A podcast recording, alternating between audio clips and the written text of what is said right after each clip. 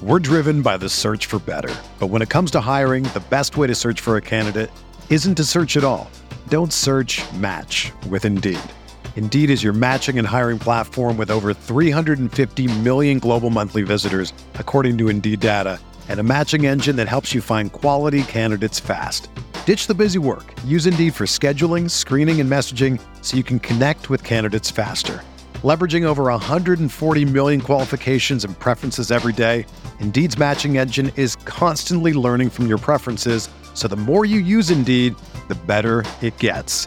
Join more than 3.5 million businesses worldwide that use Indeed to hire great talent fast. And listeners of this show will get a $75 sponsored job credit to get your jobs more visibility at Indeed.com slash BlueWire. Just go to Indeed.com slash BlueWire right now and support our show by saying that you heard about Indeed on this podcast. That's Indeed.com slash BlueWire. Terms and conditions apply. Need to hire? You need Indeed.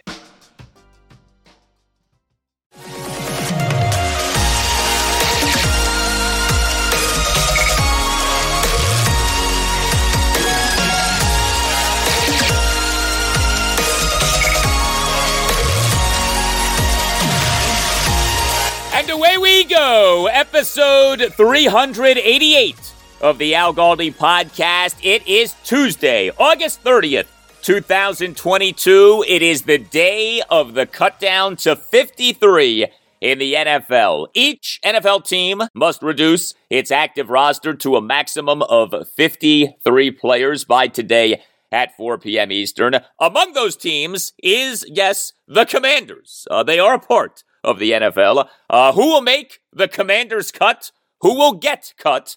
Uh, there's a lot to be thinking about. Coming up on the show, a special guest with whom we will think about things and discuss things. Commanders insider Ben Standig of The Athletic. Uh, ben is really good at doing the thought exercise that is putting together the Commanders' initial 53 man roster. So we'll work through some of the particularly intriguing areas, uh, such as receiver. How many receivers will the Commanders be keeping? And now running back. Uh, there now is this major wild card in the Commanders' initial 53 man roster in Brian Robinson Jr. Of him, of course, having been shot multiple times in Washington, D.C. on Sunday. Will he be on that Commanders' initial 53 man roster? If not, uh, which other running back beyond Antonio Gibson and J.D. McKissick will be on the team's initial 53 man roster? Or should I say, which other running backs? Uh, now, with the Brian Robinson Jr. situation, we do now have more details on what happened, and we have more good news on how he's doing. Uh, next segment, I'll go in depth on the very latest in the Brian Robinson Jr. situation, including extensive comments from head coach Ron Rivera in a post practice press conference on Monday morning. And you'll also hear from some of the biggest names on the team uh, interior defensive lineman Jonathan Allen, quarterback Carson Wentz, receiver Terry McLaurin. You know, there's still a lot about the Brian Robinson Jr. situation that we don't know, but we do now know more. And when it comes to how he is doing, we do know that he seems to be doing well. And it does appear as if there is a good chance that he'll be playing for the Commanders in the 2022 season. We certainly got that sense on Monday. Uh, we can't say that he'll be playing for the Commanders in the 2022 season with complete certainty, but the feeling right now is a pretty positive one, and it's very nice to be saying that. Uh, you can tweet me at Al Galdi. You can email me, the Al Galdi podcast at yahoo.com. Lots of feedback of Brian Robinson Jr. being shot. Uh, I tell you, it still feels so odd saying that. Brian Robinson Jr. being shot. Uh, tweet from Chad. Too often, too accepted, unacceptable on a city street in daylight. DC native, and I'm crushed for this kid. Tweet from Lawrence E. Harris prayers for Brian Robinson. The violence needs to stop. Uh, tweet from Joel sick of this senseless violence. Uh, I got this email. The email is from a police officer, Officer Martin. And I have to tell you, this is one of the more powerful emails that I've ever received in doing this podcast. Uh, writes Officer Martin.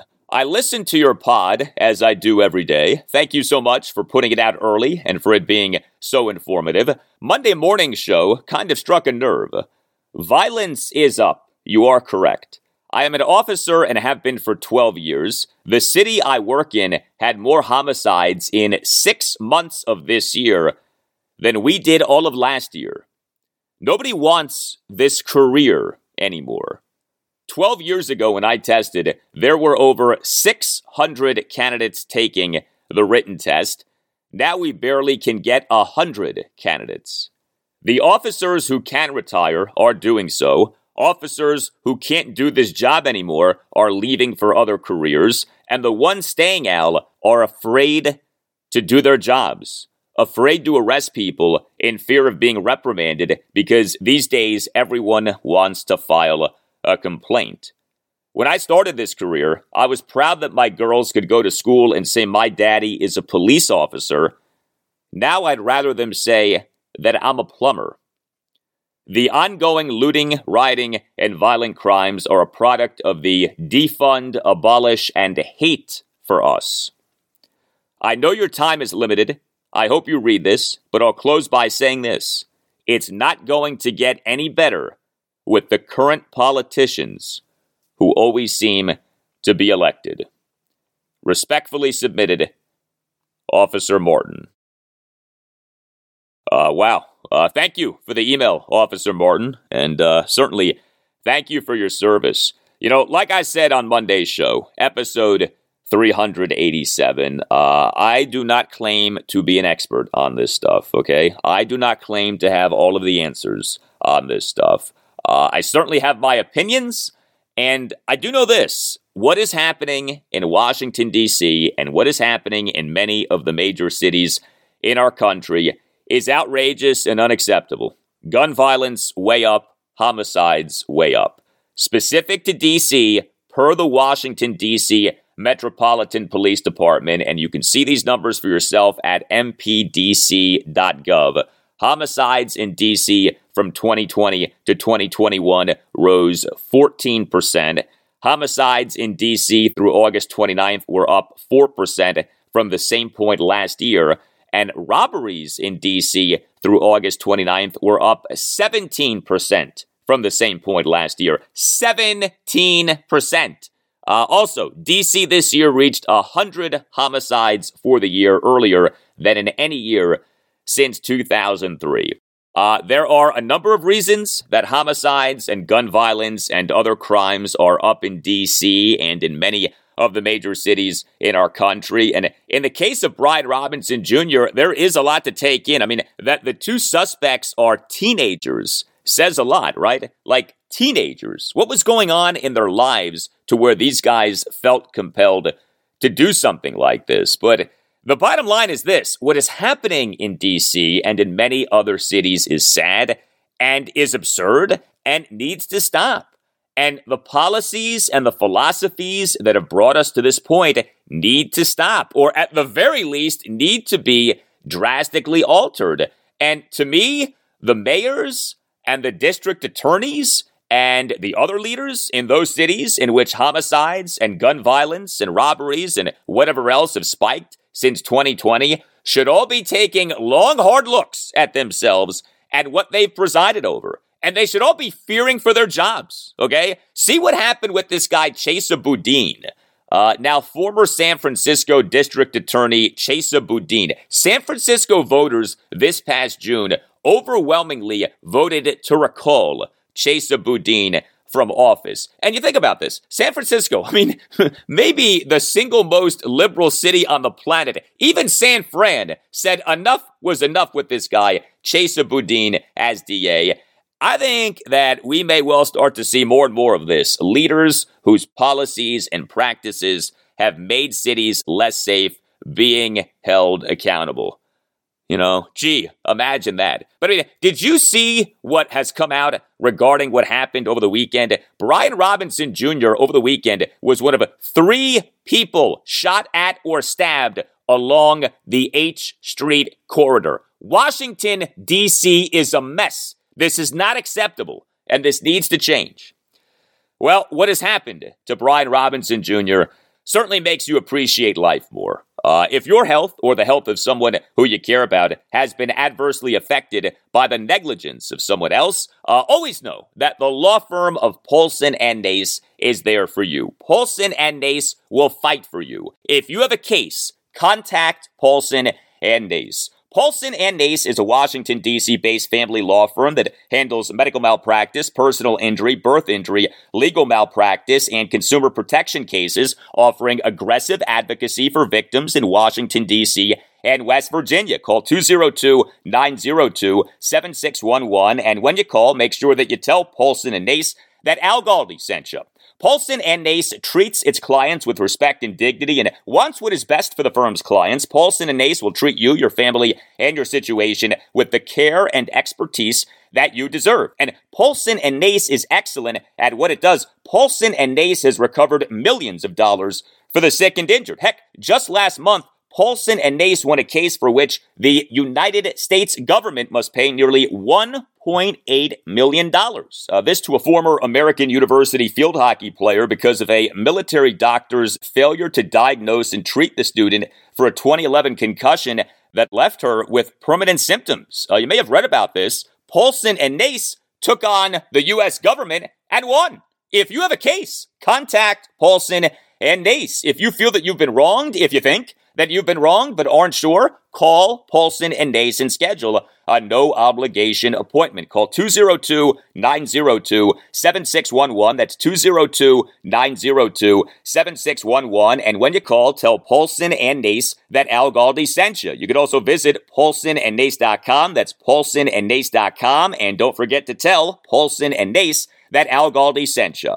Paulson and Nace. When tragedy happens, let the family of Paulson and Nace take care of your family.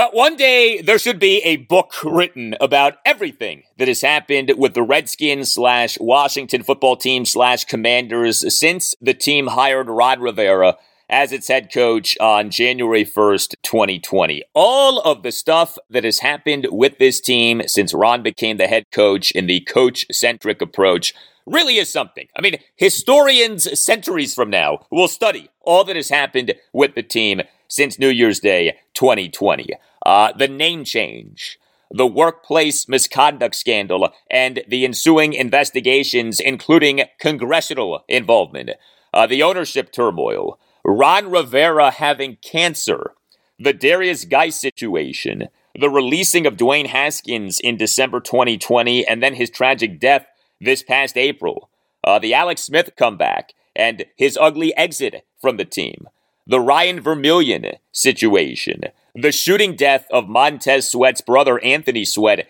last December, uh, the Deshazor Everett Olivia Peters tragedy. On and on I could go. And of course, so much of what has happened has been off the field stuff, the latest of which was running back Brian Robinson Jr. being shot multiple times on Sunday in Washington, D.C. Uh, this happened in Northeast D.C. on the 1000 block of H Street. Uh, this happened on Sunday sometime between 5:30 p.m.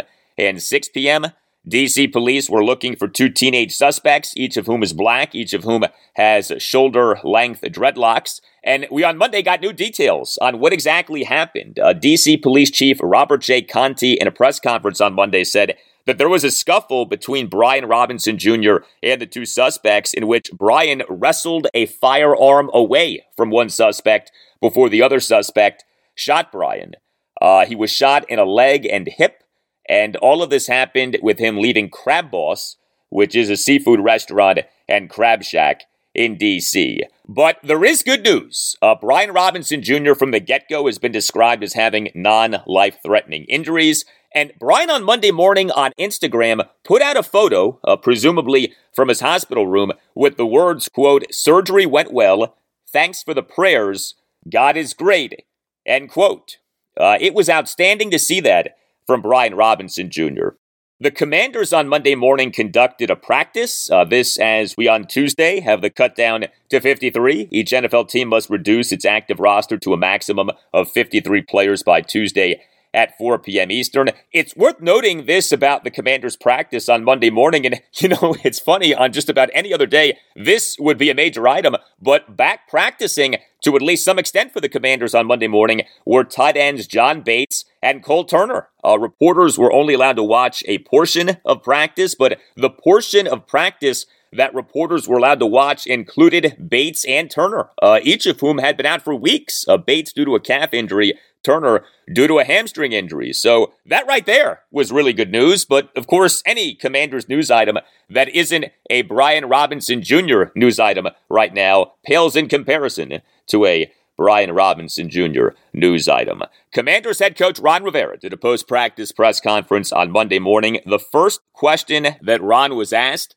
was for an update on Brian Robinson Jr. Here was Ron's answer. Um, well, I can't get into the specifics of it other than to just say he's doing well.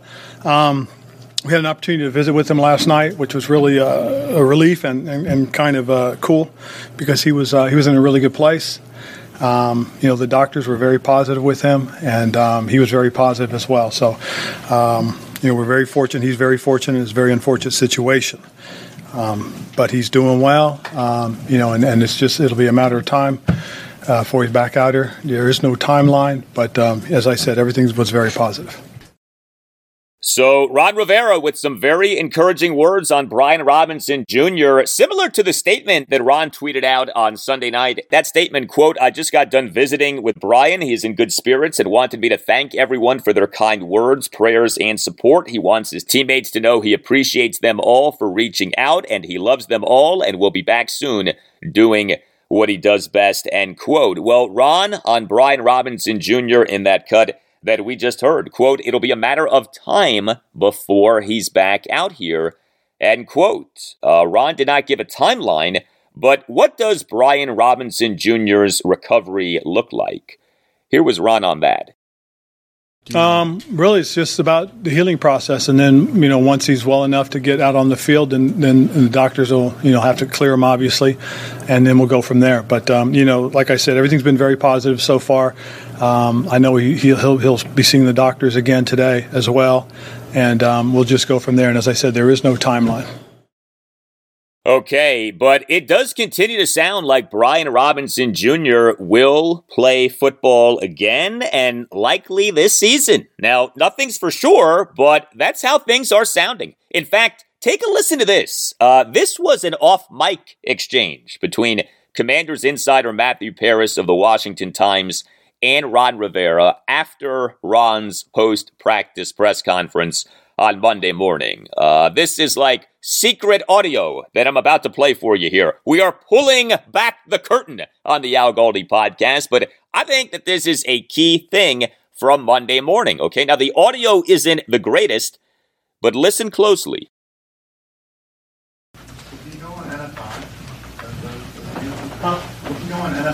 Um, that probably is a discussion uh, after we get a chance to hear from the doctors today. All right, so the audio right there wasn't crystal clear, but Matthew Paras asked Ron Rivera if Brian Robinson Jr. will be going on NFI. Uh, NFI is the reserve non football injury or illness list. NFI, non football injury or illness. Uh, and Ron responded by saying that that was something that the team was going to talk about on Monday. Now, that right there to me was maybe the most encouraging thing of all from Ron on Monday morning that it wasn't even a given that Brian would have to go on this NFI list. Uh, Brian going on the NFI list would only mean that he would have to miss the Commanders' first four regular season games. The fact that even that wasn't a given, at least as of Monday morning, great news. I mean, that really was great to hear, and that spoke to Brian potentially being able to play in a game sooner than week five. Now, you know, this was a subtle thing, but this to me in a lot of ways was a big thing. Uh, I loved hearing that from Ron on Monday morning. What the commanders do with Brian Robinson Jr. in terms of the construction of the 53 man roster is going to be very telling. Uh, if he ends up not going on the NFI list, then it's on, man. Okay. I mean, that'll mean that the expectation is that he's going to be good to go sooner rather than later. And that, of course, would be outstanding. Uh, here was Ron Rivera on Monday morning on how he got the news that Brian Robinson Jr. had been shot. It was um, it was hard. I mean, um, you know, I've, I've, gotten several phone calls as a head coach, unfortunately, um, but this one was one of the harder ones. Uh, first of all, because he's a heck of a young man. He really is. More than, just a football player, he is really a heck of a young man. And so, um, it kind of blindsided me a little bit. Um, we were actually winding the day down when we got the call, and then, um, you know, just following our team protocol, we, you know, we started connecting with everybody that needed to be connected to. And, um, you know, once we found out where he was, uh, a contingent of us went down to, to, to be with him. Um, you know, we had uh, Mr. and Mrs. Snyder were there. Uh, Martin went down. Jason was there as well. Um, Dr. Castellero, Dr. Nunziata, uh, Dr. Roberts, myself. Um, and um, Randy Jordan, the running backs coach. Randy, in fact, Randy and I got together and drove down together. Um, and uh, and a few of the players were able to show up as well. So it was really cool to have you know a contingency of people there, and then his aunt and uncle on his mom's side was there. He's um, his uncle is a colonel uh, stationed here um, in the uh, Air Force. Wow, so quite the gathering for Brian Robinson Jr. in the hospital on Sunday night. Nice to hear that. Uh, as for the phone call from which Ron Rivera got the news that Brian had been shot, well, it was it was interesting. Um, got the phone call. I think somewhere around six o'clock. I think it was. I had actually popped into Coach Jordan's uh, office, and irony of all ironies, we were actually watching some Brian Robinson tape. And um, so when it hit us, you know, and, and, and I told Coach Jordan right away, and he took it really hard initially, and you know, he just said, "Is he okay?" And I said, "Well, for the most part, it sounds like it, um, but we weren't sure." And so I went over to um, to uh, Martin's office and we had a we had a conversation. Uh, we got our, our head of security on, Mike Jacobs, uh, who was terrific with the whole situation. You know, um, he was one of the first people that Brian called to let him know what was going on, and then from there, Mike went into action, and we connect connected with everybody on our team that needed to be connected as far as our protocols were concerned. Um, and then in talking with everybody, I mean, you know, you could feel the anger swelling up, but also the the concern.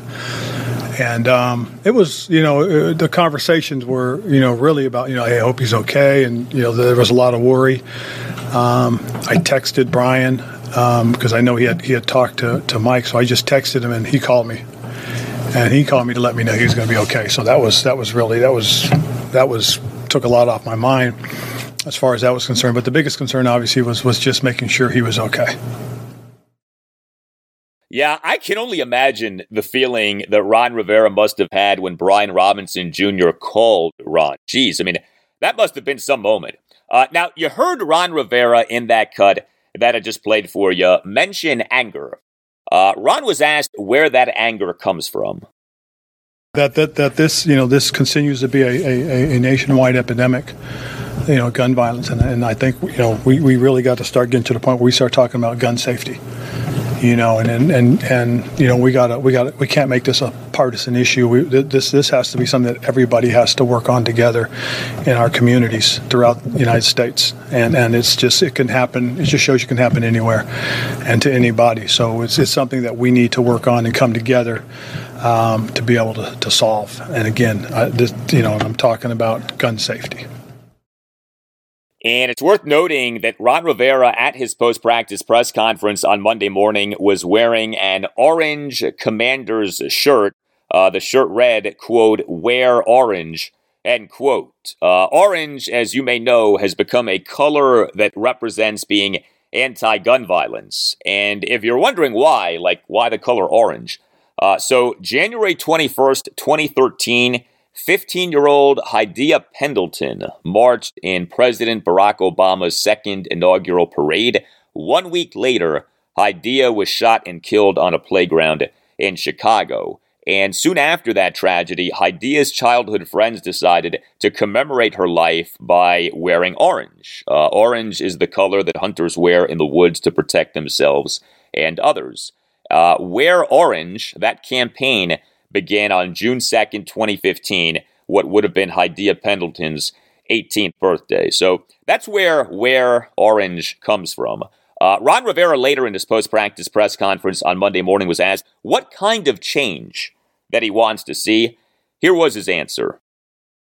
Well, I just think it's about awareness. I, I, think it's about, you know, the community being aware and the community really just saying enough's enough, coming together, supporting our elected officials, you know, helping them. I mean, this, you know, there's too much infighting as far as that's concerned. And, and, and the real truth of the matter is, you know, people are you know, people are dying unnecessarily. And, and it's crazy how we, as, you know, one of the most advanced societies in the world, continue to have this issue.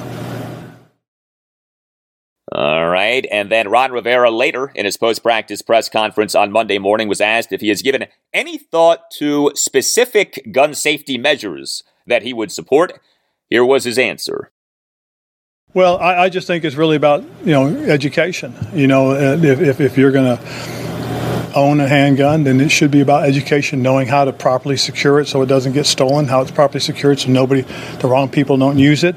Um, you know, and, and, and I do th- I do think that is because I, I know when you know when you will go for a hunting license, you have to take classes. So I, I just think that you know gun safety is what it's about. You know, it really truly is about making sure we all know um, just how important it is. Yeah, you can tell that Ron Rivera, in these answers about gun safety, kept things very vague, uh, other than to be against gun violence, uh, which, of course, every reasonable person on the planet is against. I mean, I don't know who's the person out there who is pro gun violence. Uh, the truth is that we in this country do have a major problem with gun violence. Uh, that's not a political statement. I mean, the data on that is clear. And the gun violence comes in various forms, like mass shootings are one form of gun violence. Uh, homicides, especially in cities, are another form of gun violence. Uh, there is no easy answer for the gun violence problem in this country. And as much as common sense gun laws make sense, uh, we also know, I mean, that people perpetrating these shootings aren't people who obey our laws, you know? So it's like, to what extent would stricter gun laws prevent, especially the extreme violence that's going on in many of our cities? I mean, Washington, D.C. has some of the strictest gun laws in the country, and yet Brian Robinson Jr. got shot in D.C. And DC has a massive gun violence problem. DC right now is a mess in terms of gun violence. So Solving gun violence, or at least adequately addressing gun violence, unfortunately, isn't as simple as just having stricter gun laws. Now, Ron Rivera, at the start of Monday morning's commander's practice, uh, did get the entire team together. Uh, he, during his post practice press conference, was asked what he said to the team. Here was Ron's answer. Well, I actually got to, I got them together prior to, to going out on the field. We had a quick meeting and, and we talked about you know what had happened, um, you know, and just you know letting them know hey it was a somber day. You know we expected to be a tough day, so just hang in there and do the best you can as far as practice was concerned. And to be honest with you, I thought they, they rallied and they practiced pretty doggone good. So I was I was very pleased with that. They were able to focus, and I know their hearts are heavy right now because a lot of them are still thinking about Brian. Um, but again, as I said, you know, it, it, it, we're very fortunate. He's very fortunate, and, and a lot of the news is positive. Yeah, more positivity from Ron Rivera on how Brian Robinson Jr. is doing. What about how Ron informed Commanders players that Brian had been shot? Here was Ron on Monday morning on that. Um, well, it, it, happened so quickly, and it was on social media so quickly that um, I actually got as after I got the phone call, I started getting phone calls from the players. And so I just really started telling them, hey, you guys, you know, start sharing with your teammates. Um, I did talk to him. He is sounded pretty, you know, optimistic uh, and, and positive, you know, considering his circumstances. Um, and when I did finally get to see him, one of the first things he asked me to do was, and, and I tweeted it out just so everybody knew that he, he, he was doing okay. He asked me to let as many people know that. And so we decided, you know, talking to Sean and, and our team of people that, you know, me tweeting something out would, would probably be the best way and the easiest way to get the message out. And as for how the rest of the commanders are doing off Brian Robinson Jr. having been shot, uh, here was Ron Rivera on Monday morning on that. It, it was interesting because you know, like I said, I, I, talked to him before practice. I talked to him just before we practiced, and I, you know, I just told him I said, "Hey, do the best you can." And and to be honest with you, I thought it really did. I really did think, considering circumstances, it was a good practice. I, I, think that they're in a good spot. I think a lot of them are relieved because um, I started the, the, the meeting now by telling them, "Hey, look, just so you all know, Brian's in a really good place. Uh, he's, he's, he's you know everybody's very optimistic about his his recovery and his return. So, you know that that I think really put a lot of their minds at ease." All right. Now, also doing post practice press conferences on Monday morning were some of the biggest stars on the Commanders. Uh, the team did a nice job of making its biggest names available to talk about the Brian Robinson Jr. situation. Among those players uh, was Commanders interior defensive lineman Jonathan Allen. Uh, he, like Brian Robinson Jr., went to Alabama. This was John on his reaction to Brian getting shot. It's sad, but at the same time, I was praising God because He's fine and He's going to be okay, and it's not life threatening. Situation could have played out a lot worse for him and his family, and knowing that He's going to be okay, got to give God the glory. Yeah, there's no doubt that this uh, Brian Robinson Jr. situation could have been much worse. Uh, Commanders quarterback Carson Wentz, uh, he did a post practice press conference on Monday morning. Here he was on how the team handled what happened with Brian. And you'll hear Carson in this answer reveal more bad news for the Commanders. Take a listen. Uh, I think everyone was good. Um, you know, Coach Coach Zampese also his his father passed away as well, so that was that was announced. Um, some some things obviously internally we're just praying praying for our guys. You know, we're a family and, and we want to keep that keep it that way and uh, pray for pray for everybody when they're going through stuff off the field and, and as well. And so uh, I thought practice was good. Guys were still up tempo, all that stuff. But uh, yeah, I think everyone definitely feels feels for Brian and definitely again it is a wake up call that there's there's a lot of things in our world world that that are sad and unfortunate and things wrong in our in our society. And um, yeah, we got to all be smart.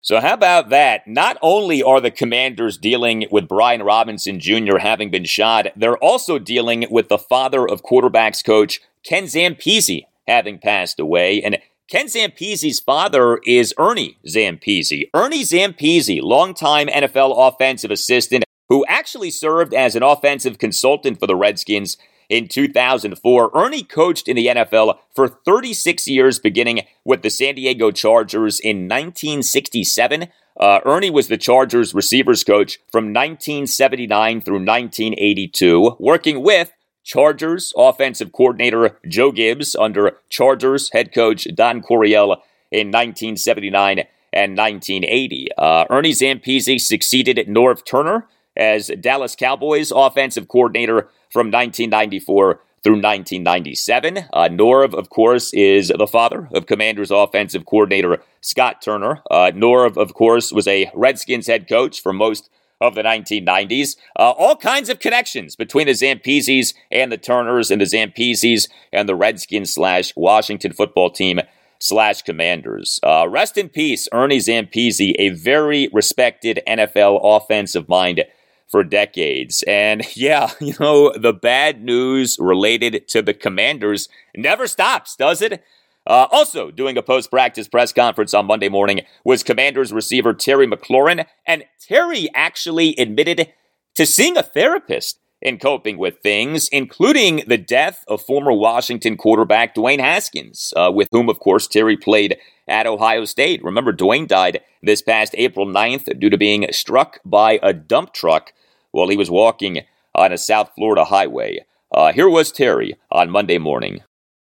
Yeah, I mean, I think for me, uh, I've really benefited from, um, you know, seeing a therapist and, and talking with with him, and it's allowed me to have an outlet. Um, you know, my family, my girlfriend, my my teammates. I've really learned to lean into my support more. I think a lot of times, just people in general, doesn't have to be athletes.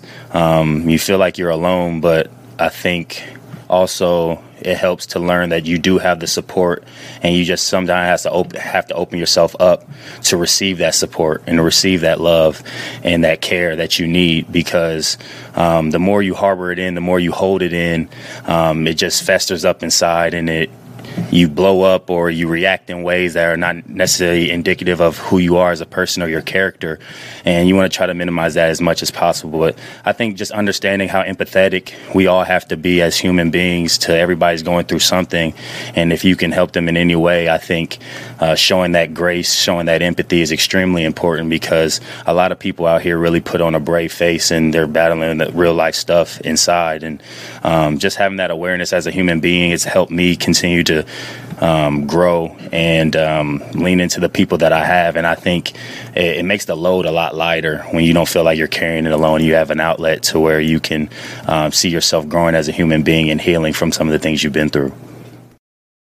Yeah, good for Terry McLaurin for admitting to that. And so, with this Brian Robinson Jr. situation, you know, we still do have the cut down to 53 on Tuesday, like the business of football does go on. Ron Rivera on Monday morning on balancing what's happening with Brian Robinson Jr. with the machinations of putting together an initial 53 man roster for the upcoming season. The, the, the, truth, as far as the football team's concerned, is we'll, we'll, we'll go on, and, and when he's ready and he's okay and he's fine and he gets the all clear, we'll welcome him back. But until then, we want to make sure he's healthy. Um, he's, he's, he's as back to normal as he can be. Yeah, no doubt. Uh, one more for you. Ron Rivera on Monday morning on how hard it is to deal with something like the Brian Robinson Jr. situation on the day before the cut down to 53. It is, you know, it is difficult, um, you know, because um, some of the meetings that you know we had planned stuff like that we've had to delay a little bit. Uh, some of the morning meetings, um, you know, we weren't able to have yet. So, and once I finish here, that's probably right where I'm headed to, and uh, then we'll start diving into that. And, but, but it did, you know, it, it, does interfere. But again, you know, that's interesting. Right now, what's important is is, is, is Brian and just making sure he's okay. I will say this though, when Brian Robinson Jr. comes back, whenever that is, he is going to instantly become maybe the most popular player on the Commanders. And personally, I believe that he's going to play with a purpose and a fire with which few players ever play. As the saying goes, right? What doesn't kill you makes you stronger. Brian Robinson Jr. being shot multiple times in Washington, D.C. did not kill him, and so he thus has been made stronger. And I very much could see what happened to him galvanizing him and galvanizing this commander's team as a whole this coming season. You know, few things can drive a team like playing with a purpose. We saw that with the Redskins in 2007 off the murder of safety Sean Taylor in November of that year. The Skins in the 2007 regular season off the death of Sean went from 5 and 7 to 9 and 7 in rallying to make the playoffs. I would not at all be stunned if the shooting of Brian Robinson Jr. serves as a major motivating force for him and for the Commanders this coming season. Up next, our special guest, Commanders insider Ben Standig of The Athletic. Uh, will do a lot on the football impact of the shooting of Brian Robinson Jr. What is this going to mean for the construction of the Commanders' initial 53 man roster for the 2022 season? And we'll get into a number of other items regarding the cut down to 53, including whether safety Jeremy Reaves is in or out and how many receivers the Commanders will be keeping. And I will ask Ben about what was up with Jamin Davis playing in the Commanders' preseason ending 17 15 loss at the Baltimore Ravens this past Saturday night, but fellow linebacker David Mayo not playing in that game. Ben Standig is straight ahead.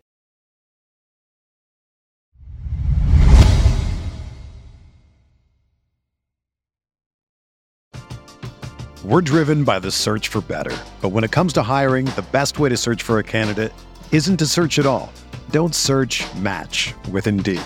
Indeed is your matching and hiring platform with over 350 million global monthly visitors, according to Indeed data, and a matching engine that helps you find quality candidates fast.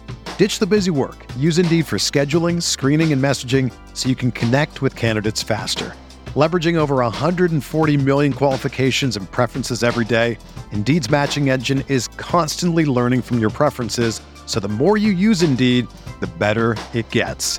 Join more than 3.5 million businesses worldwide that use Indeed to hire great talent fast. And listeners of this show will get a $75 sponsored job credit to get your jobs more visibility at Indeed.com slash BlueWire. Just go to Indeed.com slash BlueWire right now and support our show by saying that you heard about Indeed on this podcast. That's Indeed.com slash BlueWire. Terms and conditions apply. Need to hire? You need Indeed. Whether you're a world class athlete or a podcaster like me, we all understand the importance of mental and physical well being and proper recovery for top notch performance. That's why I'm excited that Unifyd Healing is sponsoring podcasts on the Blue Wire Network. Unifyd Healing is a new and super innovative global network of wellness centers powered by Energy Enhancement System, or EE System. If you haven't heard of the EE System yet, then you'll want to listen up. This technology promotes wellness, deep relaxation, purification, and rejuvenation. Wherever you are across the globe, access to a center is easy and affordable. Interested in experiencing the EE System technology for yourself? Go to unifydhealing.com/bluewire to learn more and find a center near you. That's unified, U-N-I-F-Y-D, healing.com slash bluewire. No material or testimonials on the Unifyd Healing website are intended to be viewed as medical advice or a substitute for professional medical advice, diagnosis, or treatment. Always seek the advice of your physician or other qualified healthcare provider with any questions you may have regarding a medical condition or treatment and before undertaking a new healthcare regimen, including EE system.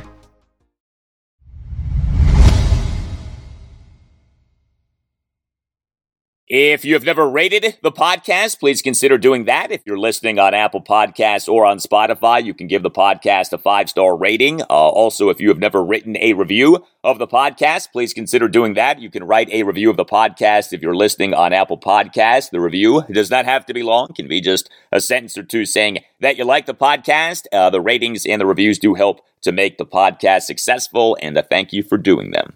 Uh, it is on Tuesday that we have the cut down to 53. Each NFL team must reduce its active roster to a maximum of 53 players by Tuesday at 4 p.m. Eastern. The Commanders on Monday began their cut down to 53 as they reportedly cut defensive back Stephen Parker, uh, who had been among the team's preseason heroes this year. Uh, the Commanders cut down to 53 to me had actually seemed relatively simple. And then came running back Brian Robinson Jr.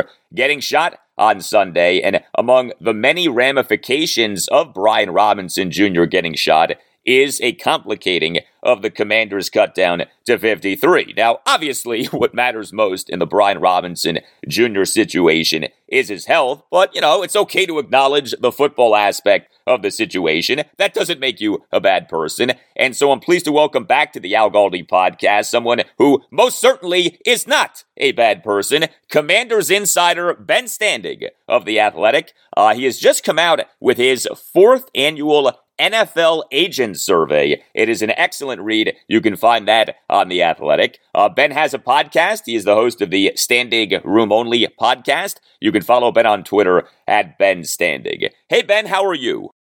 I think I'm also the president of the Al Galdi fan club for the record. well, that is a very prestigious position to have. I know that you campaigned hard for that spot, and you got it. So good job by you. I, I, I, I got to get something going on on this end. But I appreciate you having me on as always. Well, thank you for coming on. Uh, so, with Brian Robinson Jr. in the Commanders cut down to 53, the team's realistic options would seem to be putting him on the reserve non football injury or illness list, or just having him on the 53 man roster. It is, though, feeling like he will play football this season. Is that the sense that you're getting?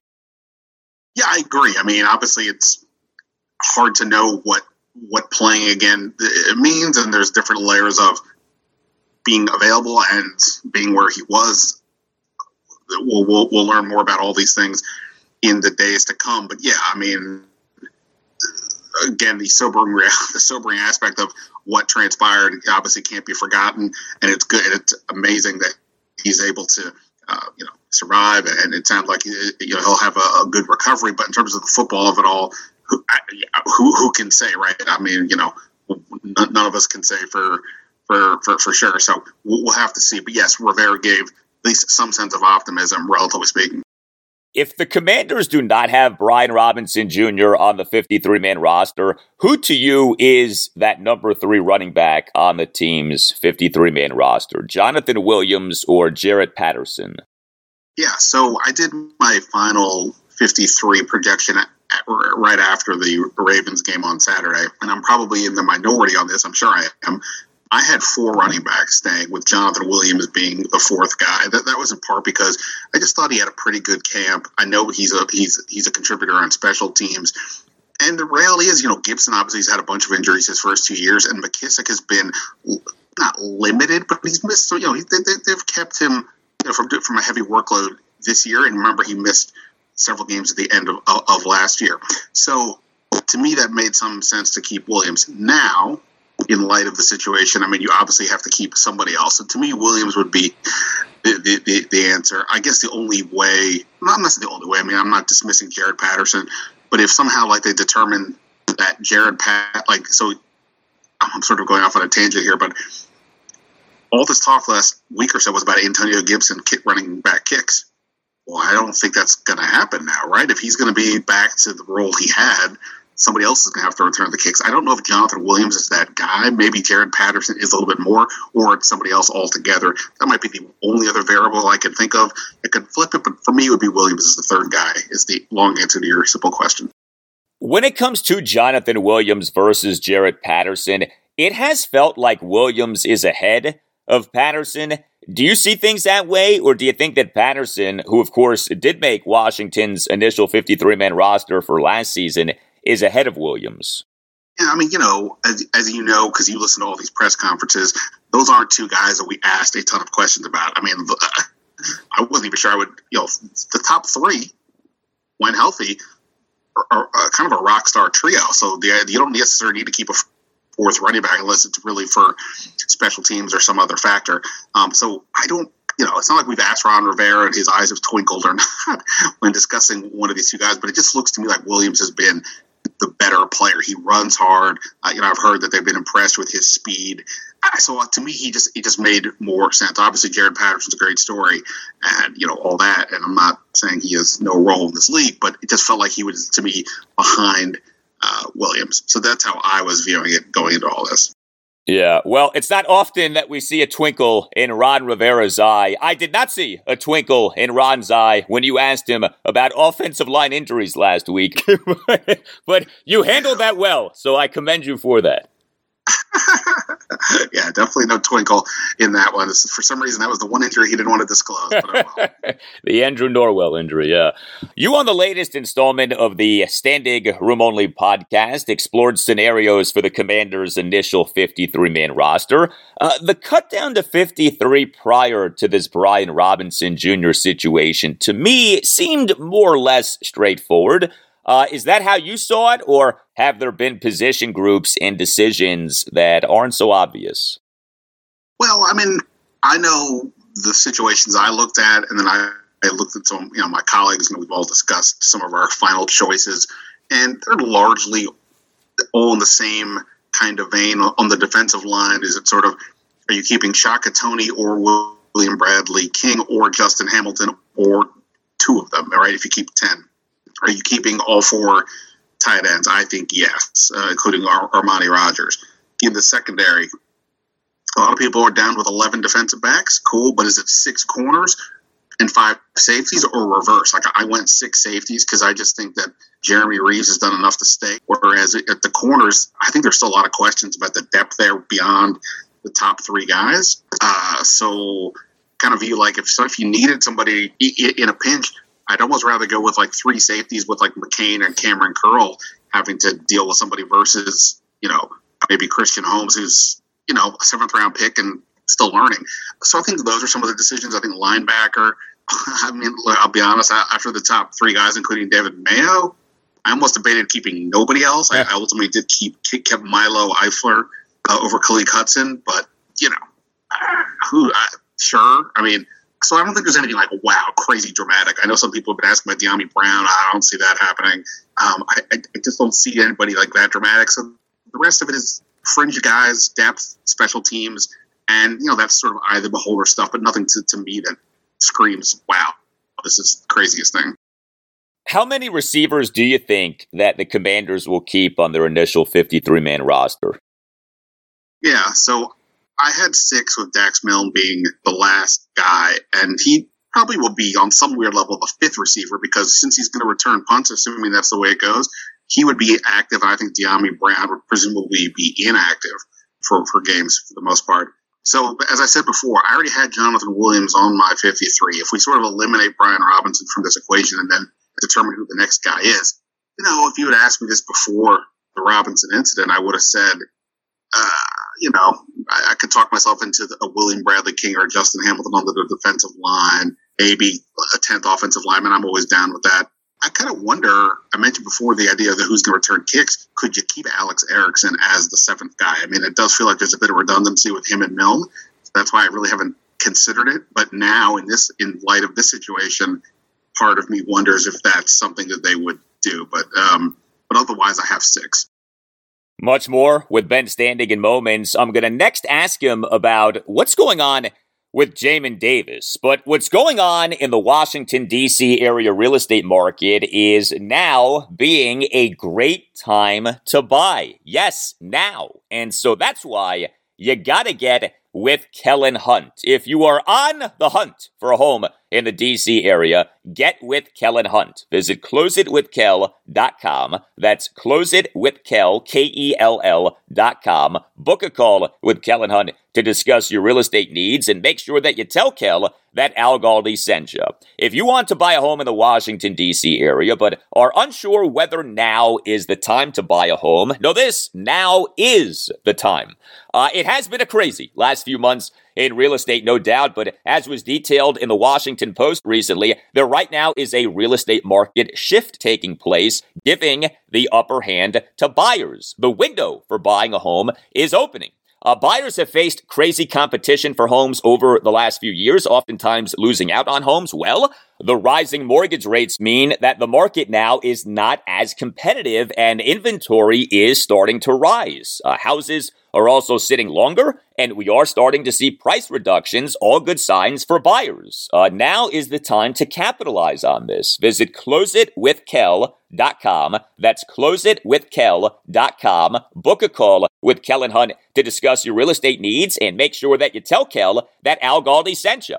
Kellen Hunt has his finger on the pulse of developments all around the Washington, D.C. area. He is a DMV native. He lives and breathes the culture of the area. He has a wealth of knowledge when it comes to local neighborhoods and economical development and schools and market conditions and all that makes the Washington, D.C. area unique. And Kellen Hunt closes deals. He wins. He is here for you to listen to what you want and then get you what you want, no matter your age, family situation, or financial situation. Kellen Hunt can help you. Kellen Hunt is a real estate agent for real people, and Kellen Hunt is willing to put a portion of his commission back in your pocket. Yeah, you, the buyer, get a piece of the action. Kellen Hunt knows what buyers like you are facing, and he wants to help. So visit closeitwithkel.com. That's closeitwithkel.com. Close it with Kel, K E L L dot com. Book your call with Kellen Hunt to discuss your real estate needs and make sure that you tell Kel that Al Galdi sent you. Visit closeitwithkel.com. Book an introductory call with Kellen Hunt at closeitwithkel.com. If you are trying to buy a home in the Washington, D.C. area, you will do well by going with Kel. Visit closeitwithkel.com and tell Kel that Al Galdi sent you. More now with Commanders insider Ben Standig of The Athletic. Uh, the Commanders' preseason ending 17 15 loss at the Baltimore Ravens this past Saturday night, of course, ended up being a game in which uh, so many Commander starters and key players did not play. However, we in the game had Jamin Davis playing and David Mayo not playing. What did you make of that? Yeah, interesting, right? Um, so originally, Jamin Davis was on the list of players not expected to play, and then he ended up playing. And Rivera said that uh, ultimately it was a decision, a change that they made over the course of that day. I don't think it means anything from a Davis or Mayo will start, but Mayo's obviously a guy that's been around the league. Davis is only in his second year, and they clearly wanted him to get more reps. Now, on the one level, sure. I mean, if you want to give the kid more reps, fine. We all know he did not. He underwhelmed last year. The game looked a little too fast for him. I do think there's been signs of progress. But you know, my basic take is enough signs of progress to sort of be to justify the 19th pick. I don't think we're there yet. And the fact that they did choose to play him in this game says to me they're not sure yet either. I mean, Jahan Dotson didn't play in the game. Brian Robinson, third round pick, didn't play in the game, and we understand why those guys look the part. I think Jamin Davis is still a little bit of a work in progress. So, I mean, I think at the end of the day, the choice to play him may be the most significant aspect of Jamin Davis's offseason in terms of how we get a view of their perception of him. They also played Benjamin St-Juste and James Smith Williams, two guys who are effectively starters. Those kind of make more sense. St-Juste didn't play in the first preseason game, and Williams, Smith Williams, you know, he's the starter by default with Chase Young out. He, you know, he can get all the work and whatever, it's fine. But Jamin Davis, you'd think he should be a guy who's on the side. Instead, he ended up playing. We late last season did see David Mayo play more than Jamin Davis played. Uh, I know that Mayo, during some training camp and preseason practices, did practice with the first team defense as opposed to Jamin. Uh, was that a frequent occurrence? It wasn't frequent. Typically, it seemed like it was when they went with like a bigger lineup, um, whether it was like five defensive linemen and and uh, two linebackers. Then Mayo seemed to come in that type of look. I, I don't think he's somebody they really want in coverage, and I think this is where Jamin Davis, I think there's still maybe a little bit of a question. He, he to me has looked better when he's playing near the line of scrimmage, when he's kind of moving forward. I think when he has to uh, calibrate where he needs to be between, you know, attacking the line, defending a receiver, you know, his role within the defense. I think that's where some of this is still up in the air. And, you know, frankly, this is why it's sort of just stunning to me that they have not done more to help with the linebacker depth. I mean, they did add Nathan Gerry, who you know, I don't want to say he's a, he's just he's a jag, but I mean, you know, he's a guy that was on the street that had has some like like Mayo has played before, but not somebody that you're overly excited about. Um, but then since he got hurt, they haven't added anybody else. I assume they will on waivers. But part of the reason the concern was it's not just if somebody sprains an ankle. What if Jamin Davis is just not ready? You know, I mean, you know, it's not not saying throw him out or that it's impossible. I'm saying what if he wasn't? Again, I think he's improved but clearly they want to give him enough rep, more reps uh, to, you know, to take the risk of him getting possibly getting hurt in the last preseason game, which is typically something you don't you don't seem to do. Darrick Forrest did not play at the Ravens on Saturday night. Is he in fact the Commander's number one Buffalo nickel? It looks that way. He practiced ahead of Percy Butler throughout. Now Benjamin St-Juste is your more traditional nickel, and he would probably be the fifth defensive back. I would guess more often than not.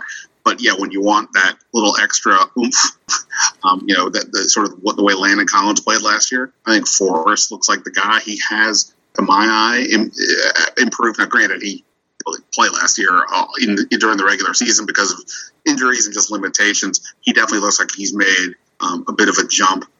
Uh, again, all relative, but yeah, I, think he looks to me like that guy with Percy Butler behind them. I guess one thing I do kind of wonder now that the games are going to get real, I do feel like Jeremy Reaves has had a pretty good camp. Now he's more obviously a free safety than that Buffalo nickel, but I do kind of wonder. It's one thing to sort of play him behind those other kids because you're trying to get them developed, but I almost wonder if he if, if he stays, could he be a little bit even higher up in the rotation perhaps because he does have a little more experience. Like I said, I thought he played well. He's of course mostly playing against the backups, so you got to keep that in mind for sure.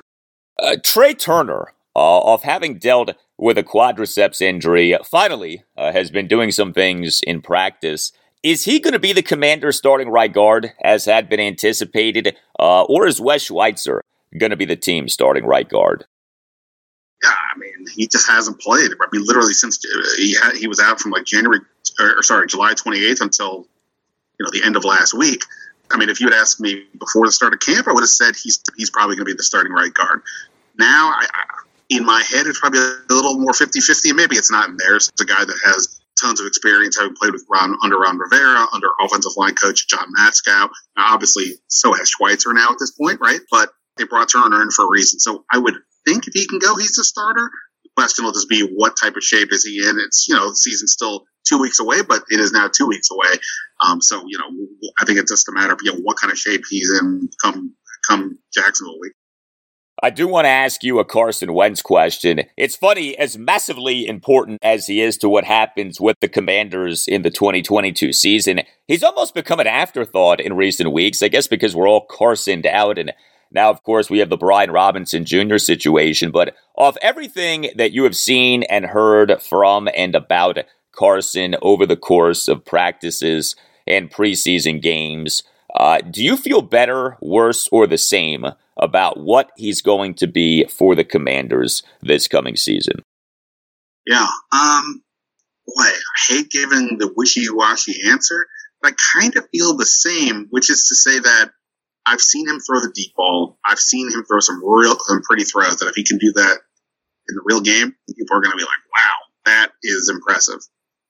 But I've also seen the, the issues that have been discussed when he was with Indianapolis and Philadelphia, the inaccuracy, the sort of questionable choices, the, the, the breaking down of his fundamentals when under pressure.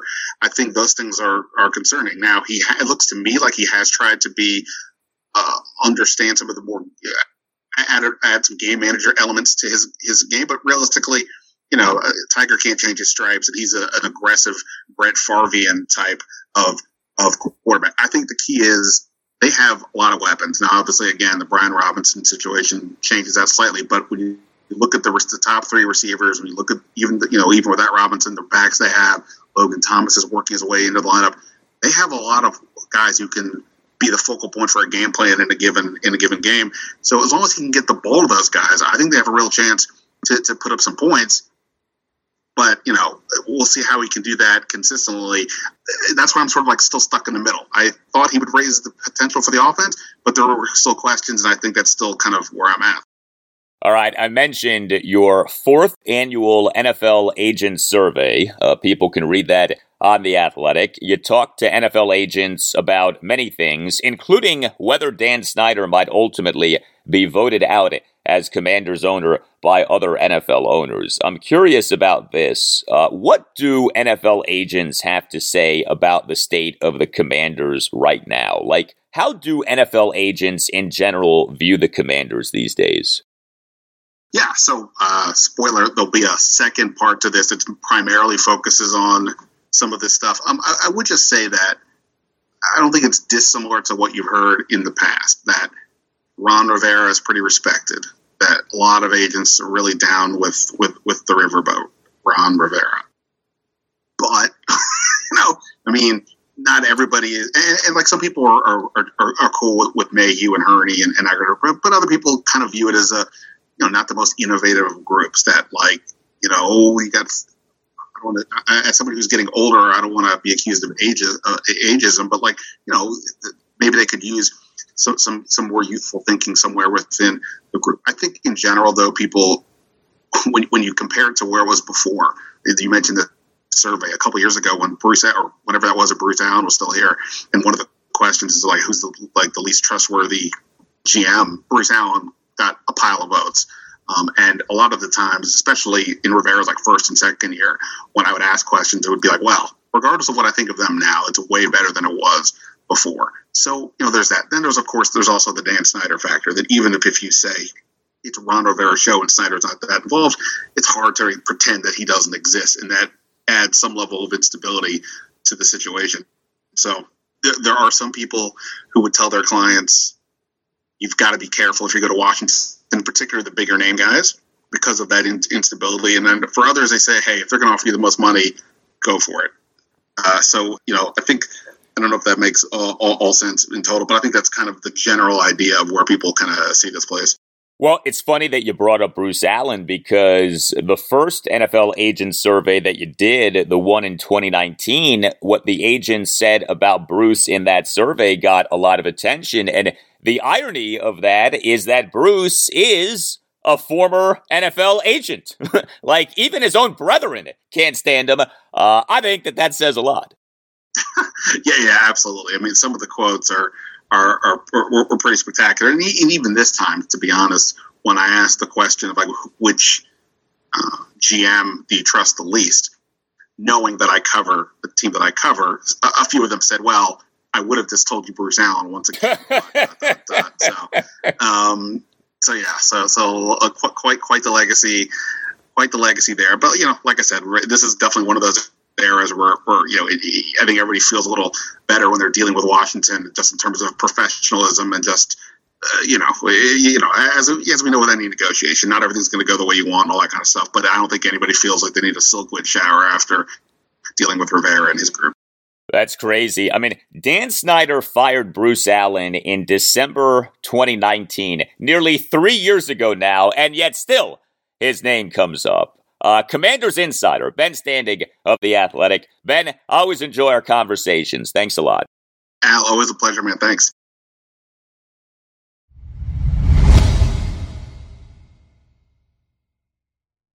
And that will do it for you and me for now. Keep the feedback coming. You can tweet me at Al Galdi. You can email me, the Al Galdi podcast at yahoo.com. Wednesday show, episode 389. We'll have in depth react to and analysis of the Commanders' cut down to 53. Who is in? Who is out?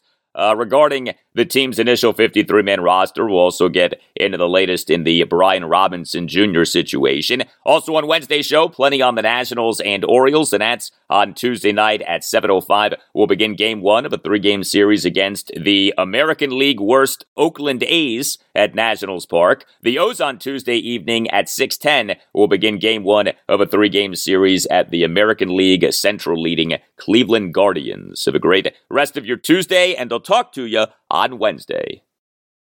It's sad, but at the same time, I was praising God because He's fine and He's going to be okay, and it's not life threatening. Situation could have played out a lot worse for him and his family, and knowing that He's going to be okay, got to give God the glory.